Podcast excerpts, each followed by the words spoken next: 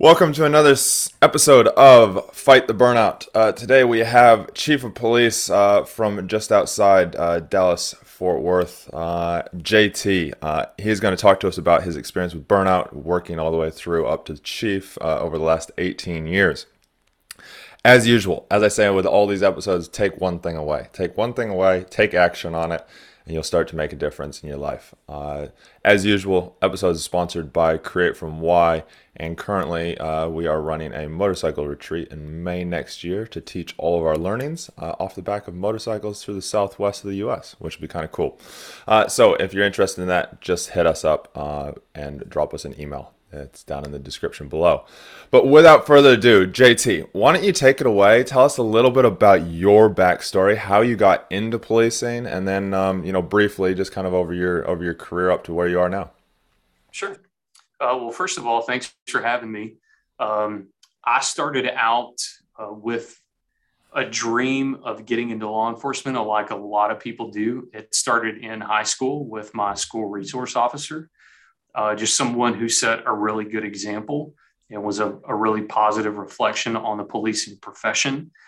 And so, you know, when you get to that crossroads at the end of high school and you wonder, like, what am I going to do when I grow up? That was kind of the only logical thing I could see for myself. So, um, out of high school, I declared my major as criminal justice in college. Uh, but unfortunately, I didn't buy the books or anything and so I didn't do very well at first, um, which led me to the military. Yeah. Um, uh, served in the Navy for five years as a military policeman, and that was really what I needed to get my focus in life. Uh, it was through that experience, um, deployments, marriage, that that I was able to focus in on what I really wanted to do, and that was to be a leader in the policing profession. So as soon as I got out, uh, I started as a civilian police officer. Uh, over the last 18 years, I've done a number of things. Uh, worked in traffic as a drug recognition expert. Uh, did 10 years in canine. Um, handled three dogs. Uh, one of them was killed in the line of duty. Um, worked all the way up through the sergeant rank as a canine handler. Uh, and then when I promoted to lieutenant, I had to step away from that and have been in you know leadership positions ever since. Um, I, I became a chief on September 11th of 2019, just prior to the start of COVID. Um, so my first three years as a police chief has been an absolute trial by fire. Um, every type of adversity that you can uh, imagine or that I could have imagined as a police chief, I have experienced in the last three years. Um, and it hasn't deterred me one bit. I think that this is still one of the greatest professions on the face of the planet. And um, I'm living the dream every day. And I'm so thankful that I get to do this. That's amazing, man. And thanks for sharing that. Yeah, no, um, yeah, when you when you find that passion, eh, it's just there's just nothing there's nothing like it. I always say this, you know, policing. I did seven and a half years, and uh, ultimately, a lot of people know my story that I burned out, but from PTSD and just hit rock bottom. But uh, I always say this: it's the best job in the world, but it can also be the hardest job in the world. of course, yeah, no doubt. Um, so um, I want to rewind real quick. So you've done, you did canine for a while. How was that? How was doing canine for so long? You know, and and really getting obviously getting specialized in it. Um, what do you think the benefits of that has brought to where you are now? Um, I owe a lot of my career and a lot of the lessons that I've learned, and uh, owe a lot about the leader that I am today to my time uh, in Canine. Um, I also learned a lot about burnout in Canine as well. Um, you know, but really, um, that was my first taste at a specialty outside of traffic. Mm-hmm. And, you know, being a DRE and working traffic is pretty black and white. You know, uh, crashes happen a certain way, violations happen a certain way, and you know you can really get into a routine when you're dealing with those things. But uh, when you start handling a dog, everything changes. Nothing is the same. Every situation you go to is completely different, and um, you know I had the pleasure of being around a lot of really great leaders uh, in canine, and I was around some of the absolute worst leaders when I was in K9. And you know as well as anybody that you're shaped by good and bad. So I learned a lot about what I wanted to do uh, when I moved up into leadership. And then I also made many notes about things that I would never do as a leader because I remembered what that felt like. Um, but it was by far the most rewarding time of my career. I had the most fun, um, got to do a lot of really incredible things. I hope uh, those things made an impact in our world, in our profession, in the canine field. Um, so it was a sad day uh, when I had to walk away. But if you were to be in my office right now, you would see a wall over here of uh, pictures of dogs and awards, and I've got my original leash right over here. Um, so it is very much a part of who I am. I have a Belgian Malinois at home uh, as a pet for our family, and she's the absolute greatest. Um, so I live and breathe everything canine. No, I love it. I love it. That's um yeah, it's it's so true. Like I've worked alongside working when I was on the street, obviously would be with the canine guys, got to chase people and be behind them. Had a big um, German Shepherd literally just bit somebody, turned around, came up the hill, and was straight at me. And I can tell you this, I almost needed to change my undies that day because sure. it's, it's a scary thing. But yeah, so doing it for 10 years, that's amazing. I love the fact that what you said there, though, is that you had some great leaders and you had some horrible leaders. I wanted to highlight the fact that you identified what you you know what you liked in the good leaders and what you didn't like in the leaders as well and didn't and decided you know wrote down what I don't want to be once I'm, when I'm a leader. Um, did you just come up with that, or did you did somebody say that, that you know give you that idea to do that, or was it just something that you just naturally did? You know, I think somewhere along the way in my leadership journey, uh, uh one of the great leaders that crossed my path, who it was, I, I couldn't tell you, but somewhere along the way, somebody had to have told me that it doesn't matter if the situation that you're in is good or bad. It doesn't matter if the leader that is over you is good or bad. There's something to learn there. Um, and I think that I've carried that with me throughout. So even in some really awful, ugly situations, um, you know, there's something to take away that's positive that you can tuck back and say, "Hey, if I'm ever, if I ever have an opportunity, I'm going to do for someone what this person did for me or said to me." Um, and then conversely, I remember what it feels like when I when somebody treats you poorly uh, or when somebody doesn't fight for you when they should. And I will never do that for somebody. I will always fight for my people because I remember I will remember this moment where I felt you know awful and betrayed and alone and I don't want every anybody to ever feel that way who works for me. So I can't pin it to one particular person, but you know, somewhere along the way, I was enlightened, and I'm sure thankful for that. Uh, that's awesome that you've that you've carried that you carried that along, and I'm sure we'll get to it around you know how you kind of transfer that to to the the officers that you know look up to you at this stage.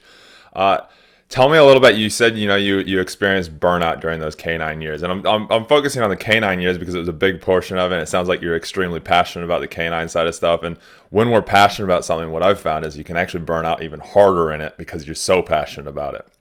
You see it in a lot of new cops. You know, the first couple years they start to they just throw everything into it and start to burn out. What were some of those experiences and what were some of the learnings that you learned from those those states of burnout during the canine years?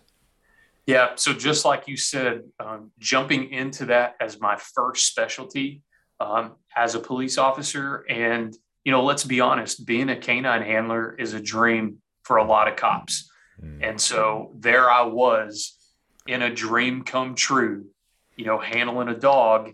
And this is what I'll say. And I'm, I, I don't want to play the blame game here.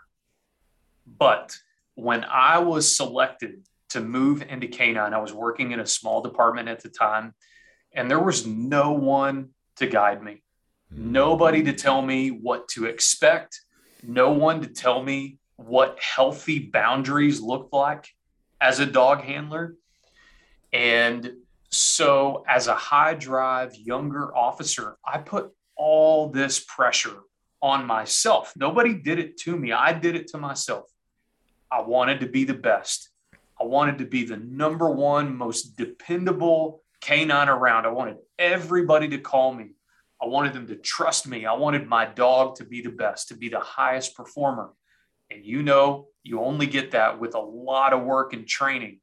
You know, so I put everything into my dog, I put everything into my work.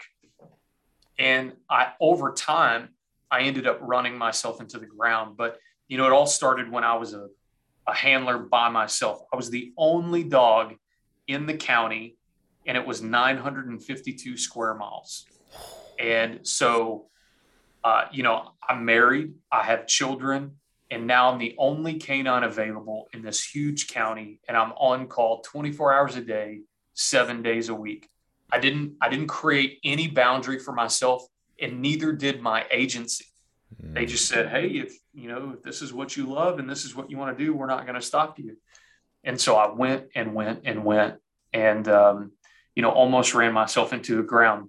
Now, fast forward a few years, I moved over to the sheriff's office and they brought me there with the intent to create a canine unit from scratch. So we went from no dogs to three dogs.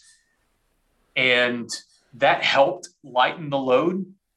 But as a young leader, what I found myself doing is taking that same pressure and really, really high expectations and projecting that onto the people who were in my unit. Mm-hmm. I'm a high performer.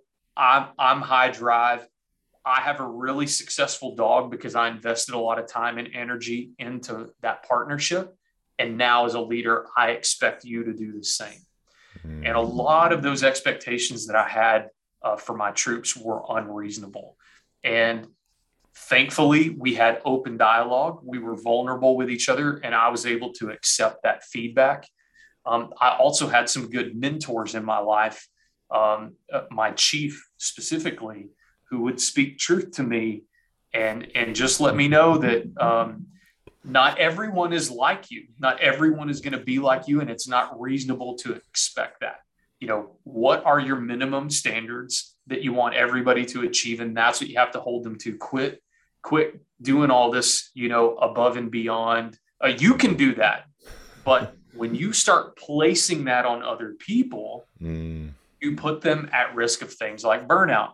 And that was really the first time as a leader where I understood the weight of the responsibility that I have for the lives, the sanity, the quality of relationships for other people. You know, so in that leadership position, it wasn't just about making sure the dogs performed, making sure the handlers were prepared and training.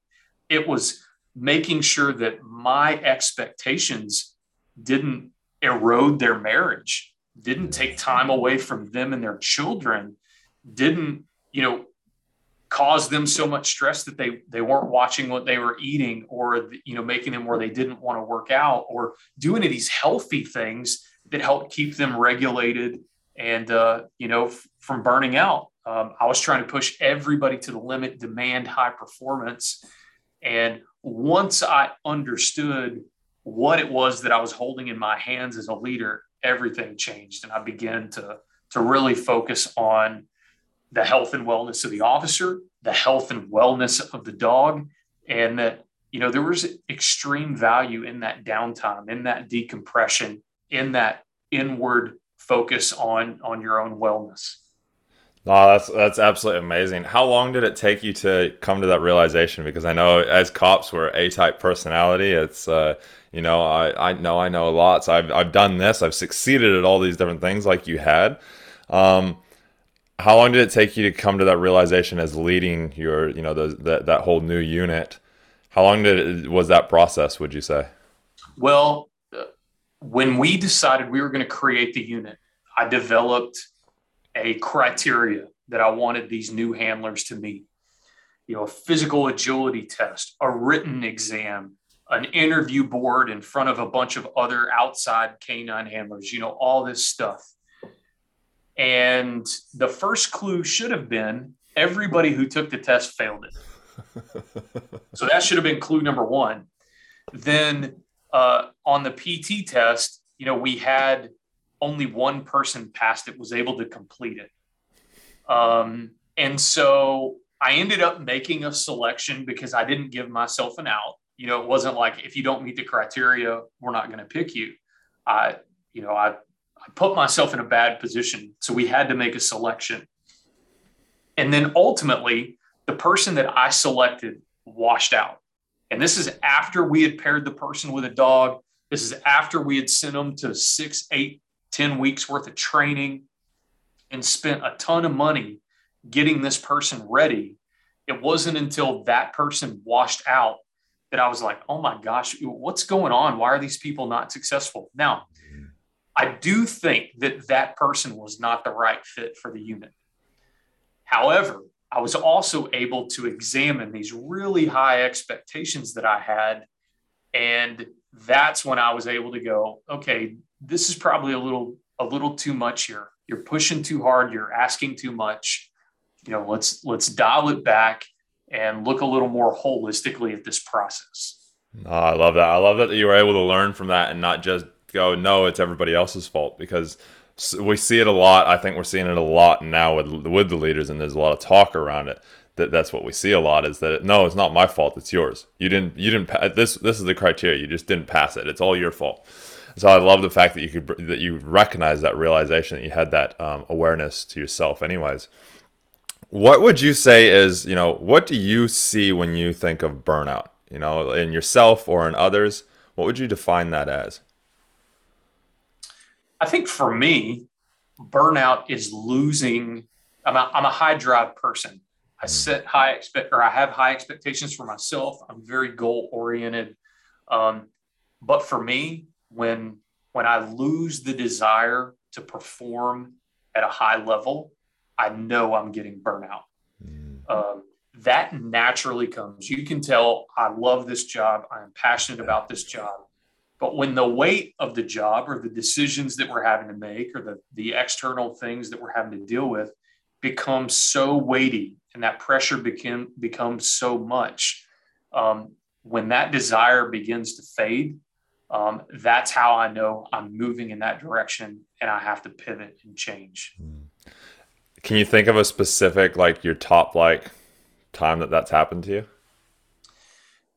Yeah. So, um, you know, I mentioned uh, before that my one of my dogs was killed in the line of duty. Um, so I handled the dog, retired him, went to school, got a new dog. Um, we had, you know, we did about eight to 12 weeks in school, got out on the street, got certified, and we were, tr- we were on our first track. That was going to be my dog's first apprehension. Um, we hadn't been on the street at home, but you know, for a few weeks. And uh, we're tracking the suspect. We come around some trees, and the bad guy had concealed himself underneath the tree, had completely covered his body in leaves, so you couldn't see him. Well, the dog could smell him. Dog went right to him. Suspect sat up and shot my dog twice.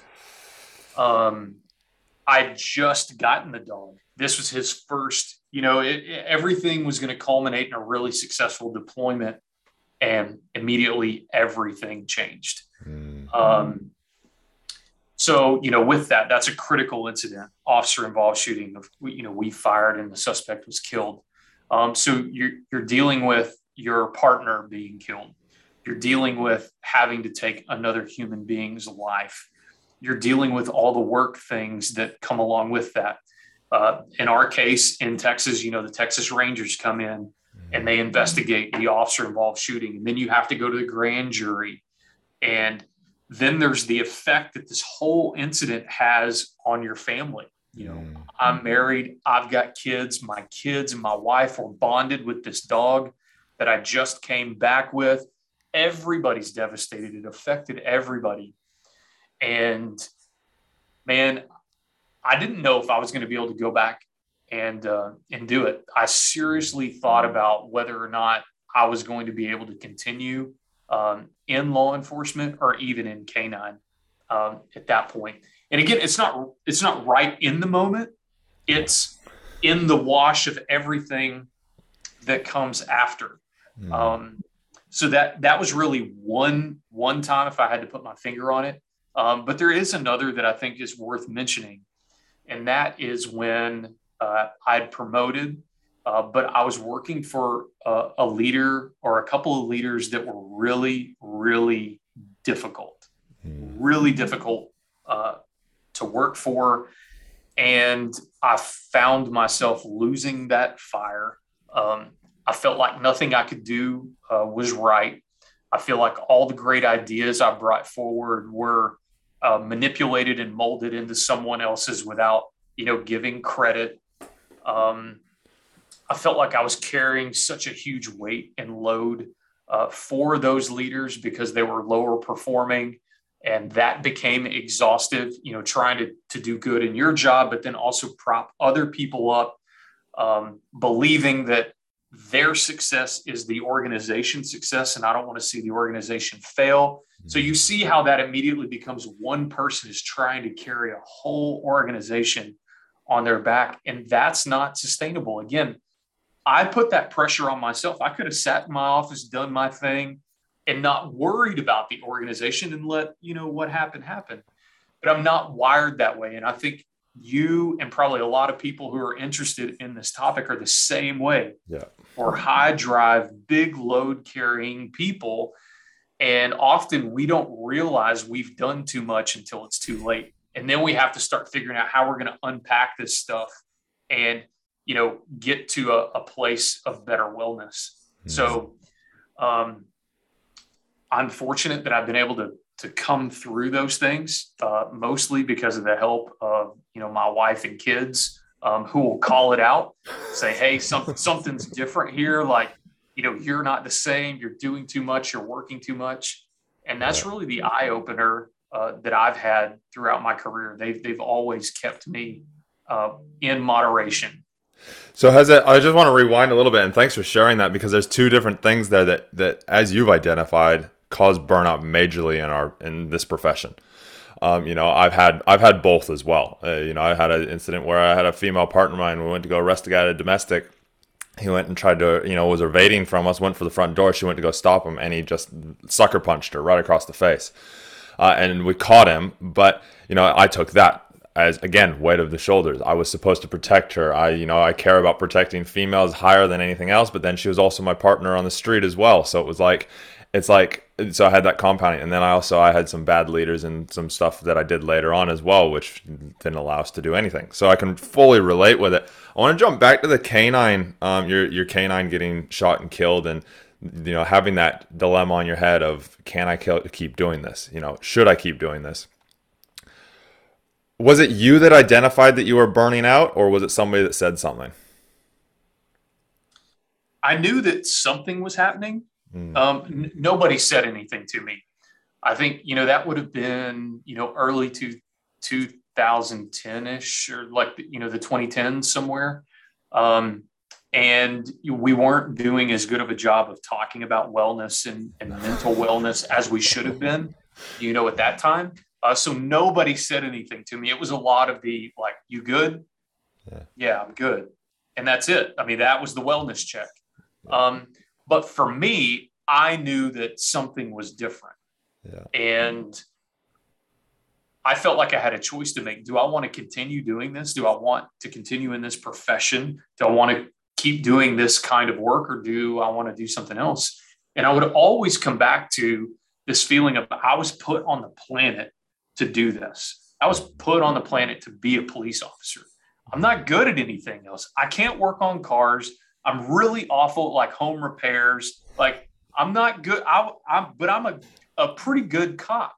Yeah. And so when you feel that, when you feel like this is my purpose, you don't want to walk away from it. So it almost forces you to, to figure out a way to sort through this weightiness and and you know figure out how you're going to get through it um, i didn't have as much training and awareness as i probably should have to be able to identify really put my finger on exactly what was going on but it was just a, a feeling mm. um, i feel heavy i feel down um, i can't get it off my mind my heart's racing like you know all of those psychophysical things that are happening and you just know that you're not normal. Mm. Um, and so, okay, let me let me think through this. What changes can I make? How can you know, how can I come out of this? And, you know, for, I'm, I'm thankful, I'm blessed that I was able to find a way to do that. But how exactly I did that, brother, I have no idea. That was going to be my next question. So, okay. Yeah. I have yeah. no idea. Yeah. Do you think you processed you've processed it completely 100% even to this day? Yes, um, I do. Um, there were some moments where okay, so I I've never had PTSD. I do think I experienced some PTS yeah. after uh, the shooting. Um, but my shooting was really clean for for lack of a better word. I mean, the suspect fired at us, killed my dog. We fired back, killed him. You know, there's a gun in his hand, like pretty cut and dry. Like, it's pretty cut and dry. So there there wasn't a lot of baggage that came with that, other than the fact that he was a human, he was somebody's son, he was somebody's, you know, boyfriend. He, you know, like and that w- we took his life like mm. that that is weighty. That's the part that i felt post-traumatic stress with. Um, but i mentioned before i had a really great chief and he said hey listen i know that you're, you're feeling fine and, and, and everything's good but you've got to go see someone i'm, I'm going to make you go see someone um, and he said, She's a cop. She's a therapist. She's a former cop. She speaks our language, yeah. but you got to go visit with her. And I said, Yes, sir. No problem. Whatever I got to do to get back. and um, to be honest with you, I feel like that was a little leading edge at that time. Yeah. Yeah, it would have been. so I, I really am thankful to him that he made me go through that process. Um, not because it really helped me heal per se, but it showed me from a leadership perspective what what it looks like to care for someone mm. post critical incident. And so now being in that position, I've been able to execute that same kind of sequence for officers who have worked for me and gone through a critical incident because I had a great man and a great leader who set the right example for me and put me through that. Um, so um, that's kind of how I. I yeah, no, I think it's I think it's so true, and you know, this is the one thing that I that I preach, uh, you know, preach in a way to to to people all the time is that communication side of stuff. By him communicating to you, hey, I get it, I get that, you know, you're fine, but you need to go talk to somebody just the communication side. Uh, you and I talked about it, and any of the listeners have been listening for a while know my story that I came back to the US, bought a motorcycle, did 8,000 miles on the bike just to refine myself because I'd lost myself so much. And the number one thing that made the the biggest difference was actually talking about what I was going through and what I had experienced. And so just by going to that counselor, going to that psychologist, or going to that person, especially if they're an ex-cop or they speak the lingo and they understand what you've gone through, and they can, you know, not exactly, but they have an idea. They can, you can actually, you'll, you'll communicate to them more. Sure. And so just by getting that weight off the shoulders does it. You said about, you know, taking that guy's life and it's massive. You also had a, something that you were emotionally connected to get killed as well. So you had all that PTS, you know, PTS, PTSD, whatever it is that you worked through in that. It's awesome to hear that you did that.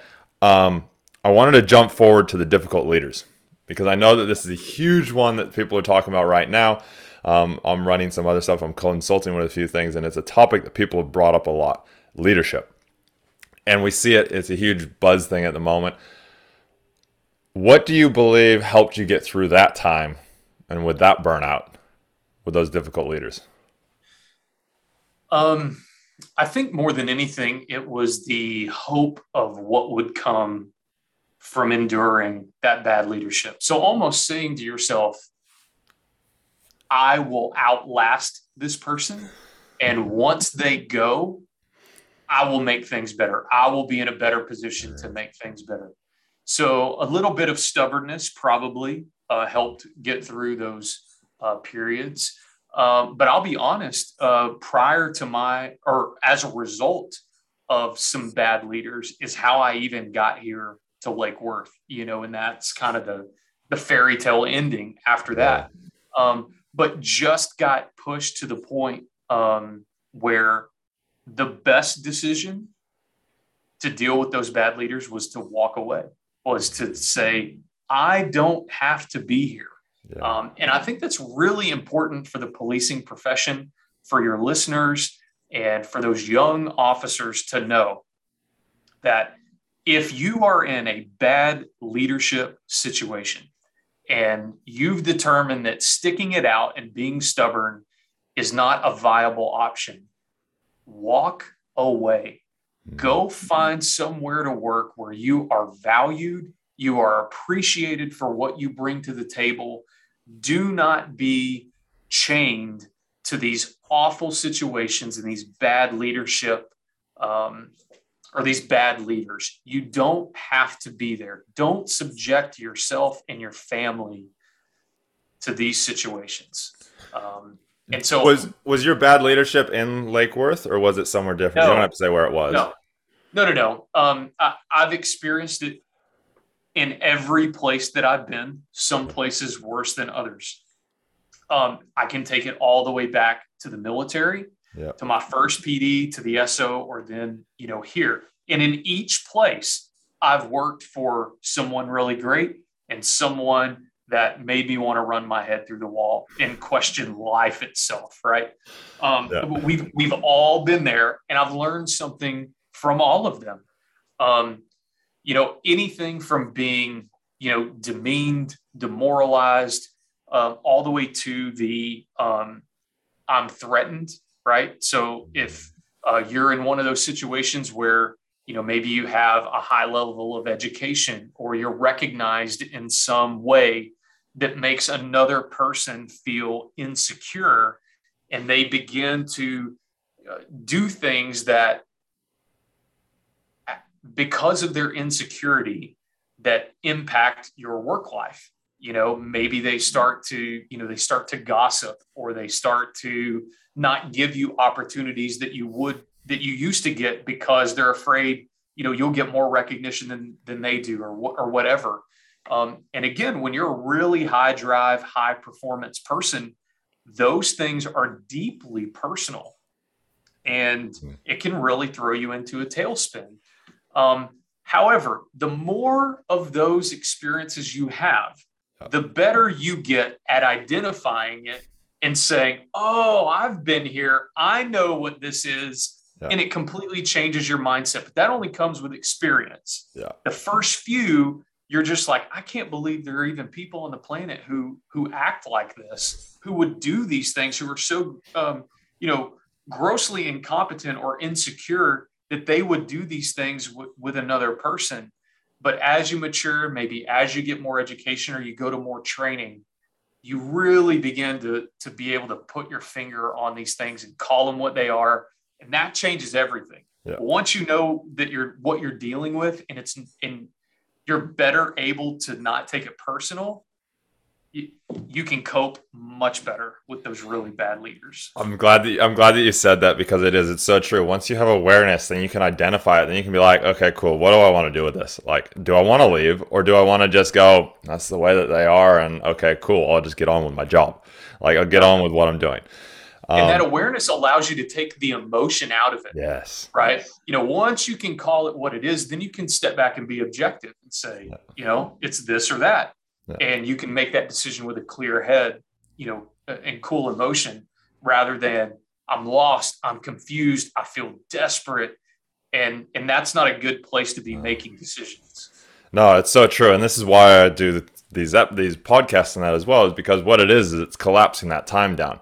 So, you know, you've taken your 18 years of experience and you haven't told us all of it, but you've collapsed a lot of it down and given new officers or current officers your experience, which they'd have to go through 18 years to figure out um, doing it. So it's, it's so good. And I appreciate that. Um, now, did you end up with that bad leadership? Because I know that there's a lot of people that are like, oh yeah i've got bad leadership but i can't move because of family or i can't do this or you know they use all these different you know excuses or reasons some valid some not um, did you end up moving out moving away from that department because of the leadership I did. Let me tell you this story. So I was working in the sheriff's office and I was desperate for something new. I had to get out of there. Um, I didn't know if that was going to look like a complete career change or what, but um, I ended up getting the job here at Lake Worth. and Lake Worth is about an hour from where I was living. And so I was driving two hours a day, five days a week to and from work. And I have a family who I love deeply. Mm-hmm. And I was never at home. I felt like I never saw them. And that was the worst, the worst thing for me. Because I do what I do because I love people, but more importantly, I love my family. Yeah. And um, so where we lived was my great grandfather's farm. Okay, so it was three pieces. When he passed away, his three children got a piece. My grandfather's piece was this piece that we built our house on. And down by the front is a pecan tree where my grandfather's ashes were um, cast when he passed away. Okay. So, one of the hardest decisions I've ever had to make was the decision to move. But it is also the greatest decision and the one that I have zero regrets about making. Mm. Leaving that house and moving open doors that I would have never thought would open for me, to include becoming one of the youngest police chiefs in the state of Texas. Mm. If I would not have moved, they likely would never have considered me for the opportunity. Yeah. Because I didn't live anywhere nearby. And why are we going to have a police chief who's got an hour response time, right? So it was kind of a faith step. It felt like the right thing to do. It was incredibly hard, but big risk, big reward. And in, in that case for me, it did pay off. So to those who would say, I'm unsure about moving. I'm unsure about stepping away from whatever this situation is that makes me uncomfortable.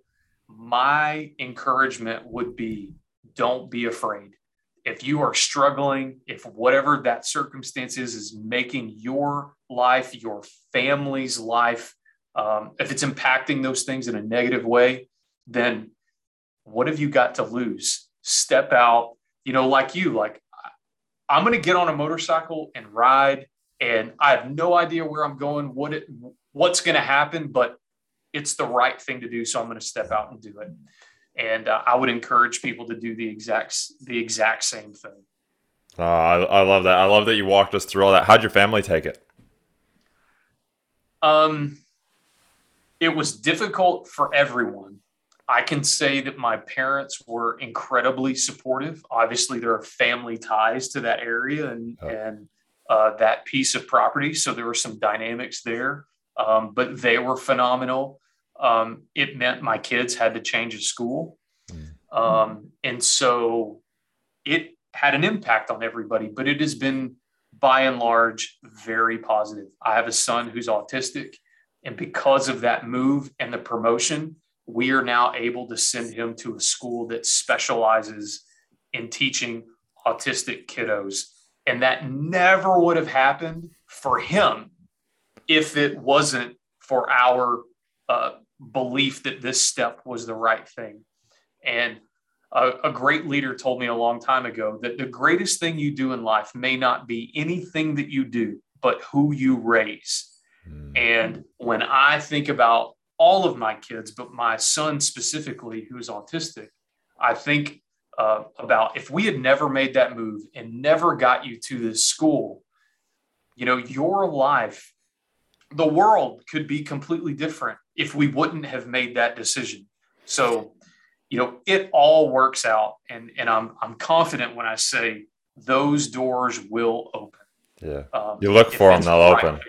You look yeah. for them, they'll open. It's uh, it's yeah. one of those things where you focus, energy flows. So, no, I love that. Um, only a couple more questions I have for you is uh, one, I'm a huge why guy and purpose guy.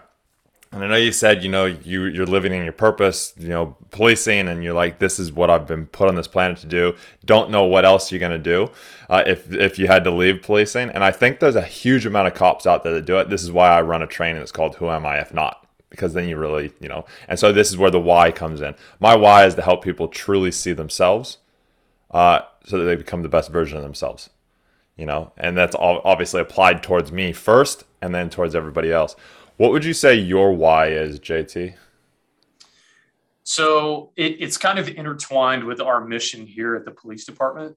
Um, and it is derived from a quote from Vince Lombardi, um, who, and, and I'll paraphrase, but basically he says, um, We're going to chase perfection, knowing full well we'll never attain it. But in our relentless pursuit of perfection, will reach excellence. I'm not remotely interested in just being good, is, mm. is basically what he said. And um, my why focuses on excellence and service and protection. Um, I don't, you know, police forever have been to serve and protect, to serve and protect, which is great, but I see that elevated. So it's mm. excellence and service and protection. And really, it is that not not in an irresponsible way, uh, because I know when you are a perfectionist and you're always chasing perfection, that that can be irresponsible. I'm not talking about that kind of uh, perfection, but really in in a pursuit of trying to be the very best caretaker of the community possible. Mm. We reach kind of that excellence level, and it is to serve those who need to be served and to protect in those moments of vulnerability. Um, I don't like to get into the whole guardian versus warrior because I think a well rounded police officer is both. And they are emotionally intelligent enough to know which one to apply when. It's not black and white. Nothing about policing is black and white. Um, but it is really about um, finding a way. My why is really about finding a way every day to serve someone in such a way that they're blown away with excellence, where they walk away from that encounter going, my gosh, that was the nicest guy I've ever talked to, or that was the most profound thing I've ever heard, or, you know, whatever it is, the nicest officer who's ever pulled me over, or, you know, the fastest service I've ever received from the police or whatever it is that that, that you want to go down. Just every interaction, um, trying to be as excellent as possible. No, I love that. I love that. Very similar to you know creating the best versions of ourselves. You know, being able to you know always have that uplift. How do you apply it to yourself first? Well, uh, like I said before, uh, my family is everything. And um, the first thing that I have to do before I can be good for my family or before I can be good for the police department is I have to take care of myself. Mm. Um, I manage my wellness, uh, my mental health, on and on and on in the gym. Yep. Every morning, I get up at five o'clock and I go to the gym. And that is the time where I organize my thoughts. I think about the people in my life and how I can serve them and what I can do to make their lives better. Um, and while doing that, I am making my body strong. Um, I'm hopefully giving myself longevity. I hope that I'm setting a good example for my boys and for uh, my coworkers, uh, because as you know, the policing profession uh, is notoriously unhealthy.